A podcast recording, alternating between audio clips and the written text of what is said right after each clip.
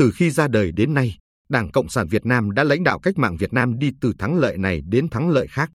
Một trong những nguyên nhân thắng lợi của sự nghiệp cách mạng là bởi đường lối chiến lược nhất quán, đúng đắn của Đảng ta, đoàn kết trong Đảng, đoàn kết mọi tầng lớp nhân dân.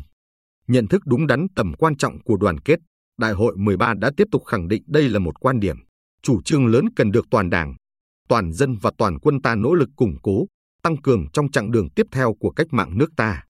Theo đó, Đảng ta xác định khơi dậy mạnh mẽ tinh thần yêu nước, ý chí tự cường dân tộc, sức mạnh đại đoàn kết toàn dân tộc và khát vọng phát triển đất nước phồn vinh, hạnh phúc.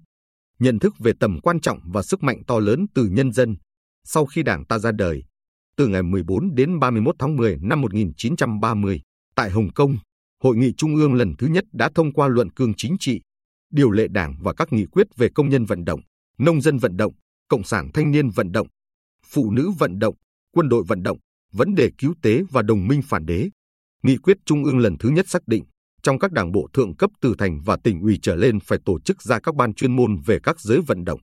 Từ tháng 10 năm 1930, hệ thống ban chuyên môn về các giới vận động của đảng bao gồm công vận, nông vận, thanh vận, phụ vận, quân đội vận. Mặt trận phản đế được ra đời, làm nhiệm vụ tổ chức, tập hợp lực lượng, giáo dục, vận động quần chúng nhân dân tham gia các phong trào cách mạng dưới sự lãnh đạo của Đảng Cộng sản Việt Nam, đóng góp to lớn vào sự nghiệp giải phóng dân tộc. Trong điều kiện hiện nay, xây dựng và bảo vệ đất nước là hai nhiệm vụ chiến lược của toàn Đảng, toàn quân, toàn dân ta. Để thực hiện tốt hai nhiệm vụ này đòi hỏi phải có sự tham gia đắc lực của đông đảo nhân dân dưới sự lãnh đạo của Đảng. Chính vì vậy Đảng phải thực sự tôn trọng và phát huy vai trò của nhân dân trong mọi công việc bởi lẽ sức mạnh của Đảng nằm ngay trong chính mối quan hệ giữa Đảng với nhân dân và nhân dân với Đảng. Mối quan hệ này là mối quan hệ máu thịt, gắn bó chặt chẽ với nhau không thể tách rời. Mối quan hệ này được thể hiện rất rõ ràng thông qua đạo đức, tư cách, tác phong và thái độ ứng xử trong quan hệ với nhân dân của mỗi cán bộ, đảng viên. Tăng cường mối quan hệ giữa đảng với nhân dân là bản chất của đảng ta và là sự sống còn đối với chế độ ta.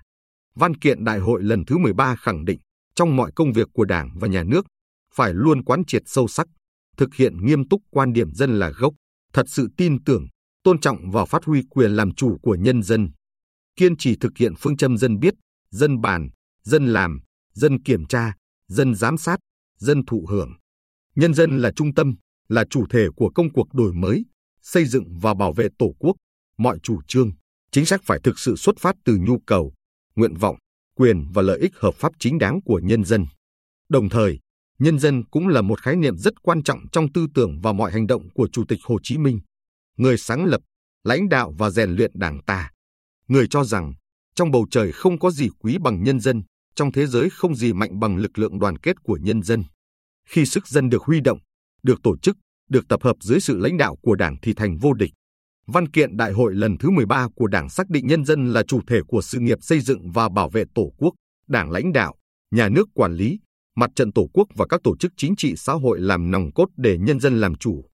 Cấp ủy, tổ chức đảng, các tổ chức trong hệ thống chính trị, đội ngũ đảng viên, cán bộ, công chức, viên chức nêu gương thực hành dân chủ, tuân thủ pháp luật, đề cao đạo đức xã hội. Đảng và nhà nước ban hành đường lối, chủ trương, chính sách, pháp luật tạo nền tảng chính trị, pháp lý, tôn trọng, bảo đảm, bảo vệ quyền làm chủ của nhân dân, đề cao vai trò chủ thể, vị trí trung tâm của nhân dân trong chiến lược phát triển đất nước, trong toàn bộ quá trình xây dựng và bảo vệ Tổ quốc, để giữ vững mối quan hệ giữa Đảng với nhân dân, tiếp nhận sức mạnh từ nhân dân, Đảng ta và hệ thống chính trị cần tập trung vào những vấn đề sau. Thứ nhất, về vấn đề nhận thức, cần quán triệt cho cán bộ, đảng viên thấy rõ vị trí, vai trò, tầm quan trọng của nhân dân tại sao phải làm tốt công tác vận động quần chúng nhân dân.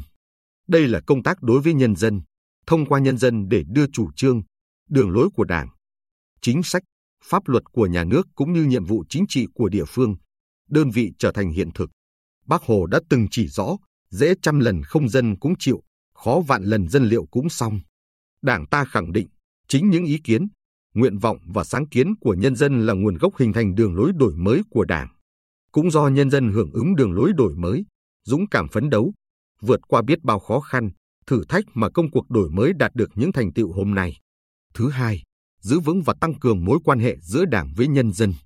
Đây là vấn đề thuộc về bản chất cách mạng của Đảng ta, là mối quan hệ máu thịt, là sự sống còn của đảng ta, chế độ ta. Thứ ba, việc gì lợi cho dân ta phải hết sức làm. Việc gì hại đến dân ta phải hết sức tránh. Đây chính là hành động của đảng ta và hệ thống chính trị. Thứ tư, thực hiện tốt công tác dân vận. Công tác dân vận là một nội dung lãnh đạo của đảng đồng thời là một phương thức lãnh đạo của đảng. Bản chất của công tác dân vận là nhằm tăng cường mối quan hệ mật thiết giữa đảng với nhân dân. Nhân dân là nguồn gốc của sức mạnh, là chỗ dựa vững chắc của đảng. Cùng với công tác xây dựng đảng, đảng phải luôn quan tâm tới công tác dân vận. Thứ năm, học tập và làm theo tư tưởng, đạo đức, phong cách Hồ Chí Minh về xây dựng ý thức tôn trọng nhân dân, phát huy dân chủ, chăm lo đời sống nhân dân.